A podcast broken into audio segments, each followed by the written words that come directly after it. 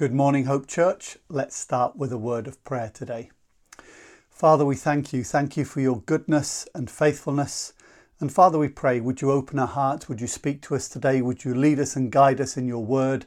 In Jesus' mighty name. Amen. Well, it's good to be with you again this morning.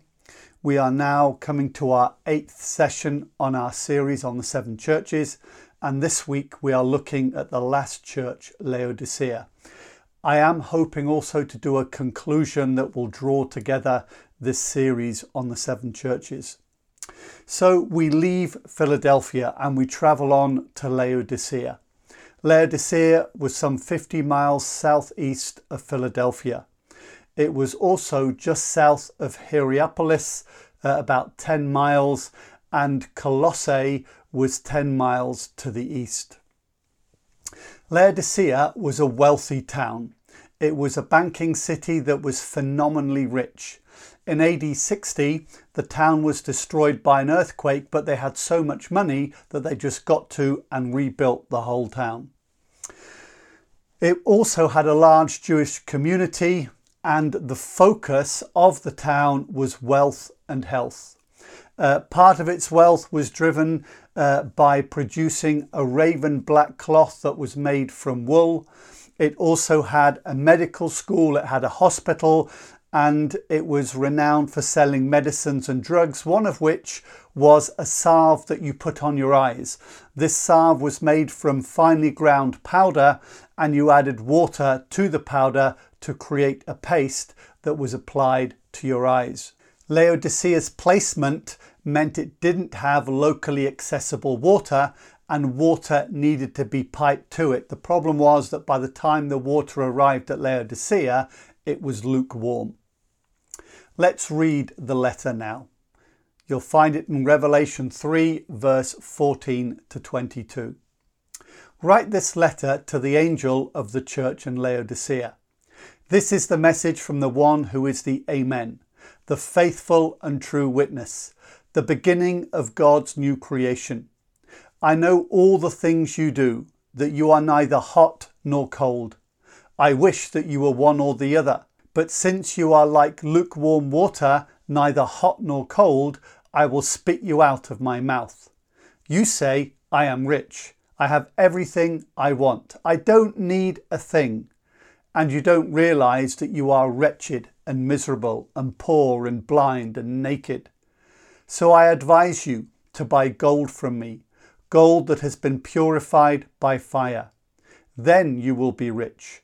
Also, Buy white garments from me, so you will not be shamed by your nakedness, an ointment for your eyes, so that you will be able to see. I correct and discipline everyone I love, so be diligent and turn from your indifference. Look, I stand at the door and knock. If you hear my voice and open the door, I will come in and we will share a meal together as friends. Those who are victorious will sit with me on my throne, just as I was victorious and sat with my Father on his throne.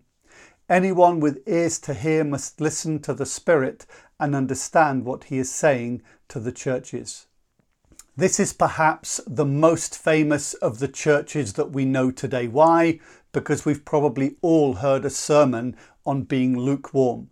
And then there's that amazingly famous verse Look, I stand at the door and knock, and if you hear my voice and open the door, I will come in and we will share a meal together. Now, you will notice that that verse, even though it's used a lot evangelistically, it is written by Jesus to Christians. Me saying that will mess up a whole load of evangelistic messages. This is actually a sad church to end on. Whereas the letter to Philadelphia contained no complaint from Jesus, this letter contains no commendation from Jesus. The focus of the letter is about a self sufficient church, the kind of church that doesn't need anything. It's trusting in its own wealth and it has become indifferent. Jesus starts the letter and he makes a really simple statement. This is the message from the one who is the Amen, the faithful and true witness. One of the reoccurring themes in these seven letters to the churches is about their own perspective. Each church has a perspective of where it is at. And yet, Jesus also gives his perspective about the church. Jesus has commended their perspective if it was a correct perspective, but Jesus has also rebuked their perspective if it is not fitted in line with his perspective of the church.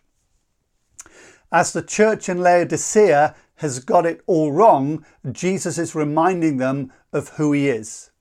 He is the truthful and faithful witness. He is the one who gives the correct perspective.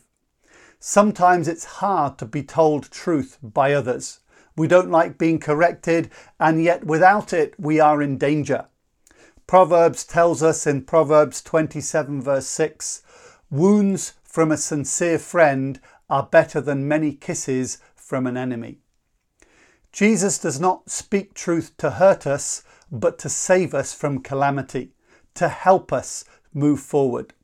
So Jesus starts his letter reminding the Laodicean church that his view is not just a perspective, but is in fact the truthful perspective of their church. Here again, we have the now familiar I know statement from Jesus. By now, we should understand that Jesus sees everything that we do. Nothing is hidden from his sight. Here to Laodicea, Jesus starts with his complaint. People don't like lukewarm water. They tend to spit it out. This is a harsh statement. Jesus is telling the church, You're not a nice taste in my mouth, and I'm going to spit you out. Why? Because of their indifference. Jesus prefers people to hate or love him. It gives him something to work with, but he can't stand indifference. You know, I've been taught over the years that the opposite of love is hate, but it's not. In reality, the opposite of love is indifference or apathy.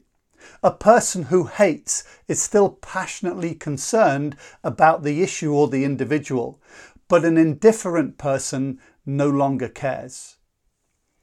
Jesus' second complaint was to do with the Laodiceans' trust in their wealth. They had wealth, they had health, but they did not have Jesus. How do we know that? This is demonstrated by Jesus being outside the church and knocking on their door. In our day, Christians in general have no problem with wealth. And yet we ignore all the mandates of Scripture about money and wealth. You know, the Bible says that wealth is a massive negative for a believer. Listen to what Jesus says about the rich. This is Matthew 19, verse 23 to 26. Then Jesus said to his disciples, I tell you the truth, it is very hard for a rich person to enter the kingdom of heaven. I'll say it again. It is easier for a camel to go through the eye of a needle than for a rich person to enter the kingdom of God. The disciples were astounded. Then who in the world can be saved? They asked. Jesus looked at them intently and said, Humanly speaking, it is impossible. But with God, everything is possible. Yes, it is possible for rich people to be saved. But humanly speaking, Jesus says, it is impossible. Now, this comment may shock you. Let me tell you, it was so shocking to the disciples that they exclaimed, Then who in the world can get saved? The church in Laodicea had all the wealth and health that one could desire. Their assessment of themselves was, We need nothing. Jesus' assessment was somewhat different. He says, You say, I am rich. I have everything I want. I don't need a thing. And you don't realize that you are wretched and miserable and poor and blind and naked. This is the Jesus who is speaking the truth. Jesus is creating a contrast here for the Laodiceans. A wealthy town like Laodicea had more than its fair share of poor people. Wherever there is wealth, there are always poor people looking for help. When I was in India, there was often this amazing contrast between rich mansions interspersed with slums. The, La- the Laodicean church thought it was rich, but Jesus described them as the poor beggars on the streets. This must have come as a real shock to the church. Listen to what Craig Keener says about the church. Some churches are weak yet endure. Some are poor yet rich, like the Nepalese Christians who have multiplied so many times over through much suffering and poverty. But some churches think that they are rich, yet do not know how devoid they are of true spiritual power. We do not think of ourselves as arrogant or uncommitted, yet as our own brothers and sisters in Christ suffer and die for their faith in many lands, we share little of our resources to help them. And most North American Christians do not even pray for them. While our economy is comparatively strong, we have opportunities to multiply our resources many times over. But our time, like every other nation's time, will run out. May we have wisdom to sow for eternal things while we have opportunity.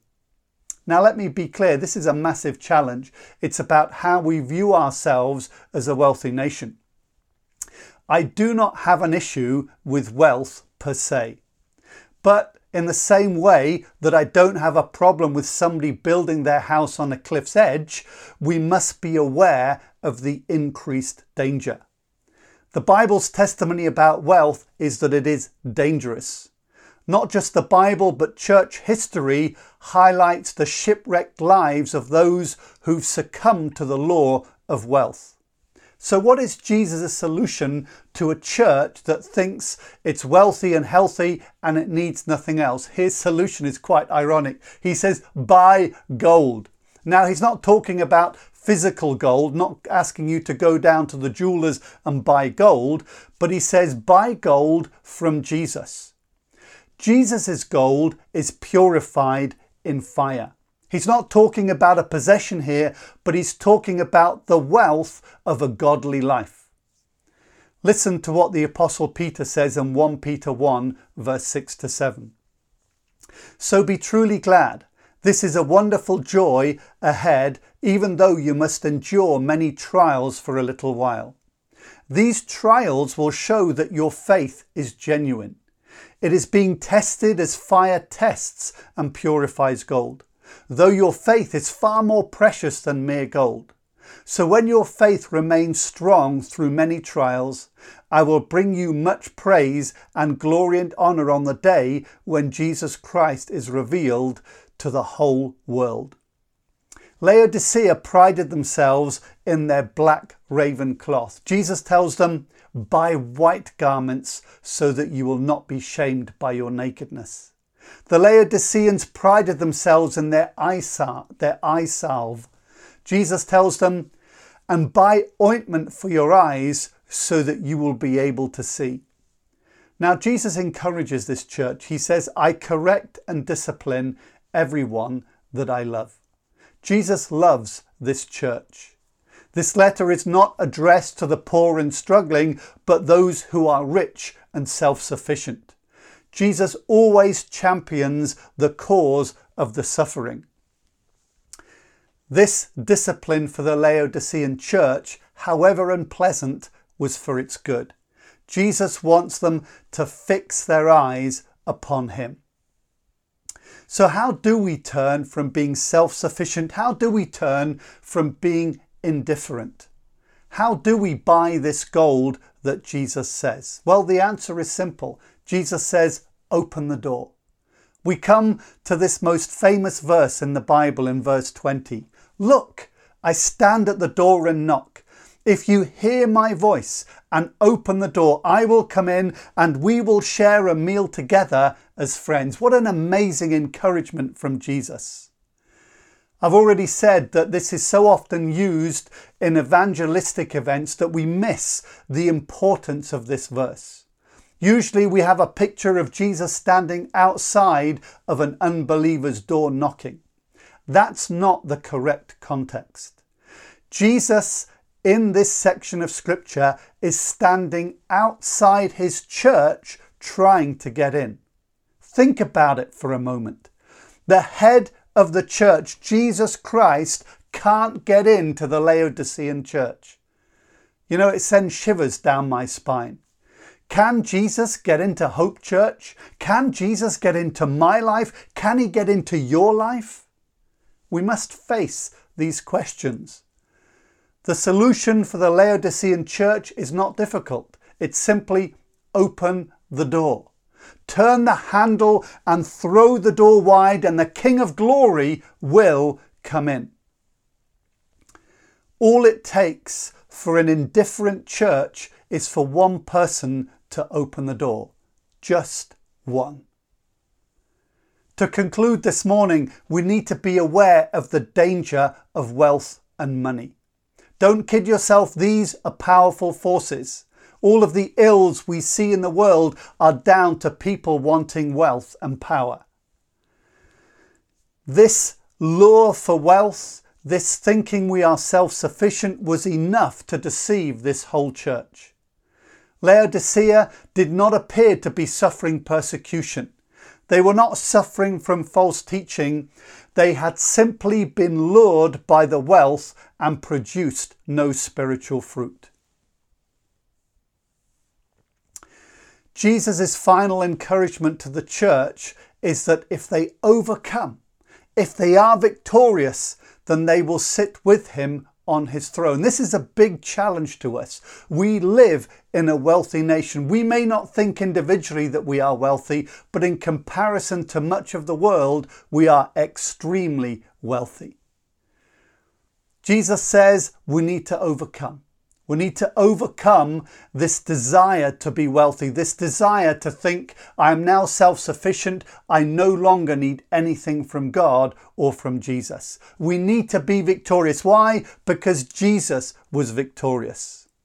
I want to encourage you this morning be persistent, persevere. Remember that our trust is not in this world, but we trust in Jesus for all that he brings into our lives. We need him whether we have a lot of money, whether we have a little money, we still need Jesus every single day of our lives. Let me finish with a scripture from Hebrews. It highlights our need to look to Jesus. Each of these letters, as we have seen, is about getting Jesus' perspective for our lives and about looking to Jesus. And Hebrews 12, verse 2 to 3 says this We do this by keeping our eyes on Jesus, the champion who initiates and perfects our faith. Because of the joy awaiting him, he endured the cross, disregarding its shame now he is seated in the place of honour beside God's throne. Think of all the hostility he endured from sinful people. Then you won't become weary and give up. Let's pray. Father, I pray for the church. I pray for us as believers. I pray that we would safely navigate through the lure of wealth in our lives. Father, help us not to um, pierce ourselves with many thorns and, and difficulties because we desire to be rich. Lord, let us be content with what we have. That is called true wealth. And Lord, I pray that you would help us to be a church and believers that supports those who are in less fortunate situations than we are. Help us to be a church that supports the believers in other nations that are being persecuted and have little. Lord, I pray, let us get a true perspective of Jesus in our lives. Help us to fix our eyes on Jesus. I want to pray today that you would fix your eyes on Jesus as we live in this world, that we would look to Jesus. He started our faith, He will finish our faith, and in between, He will lead us through. And so, Lord, I pray, bless us, walk with us, and help us in Jesus' name. Amen. God bless you. Have a really great day.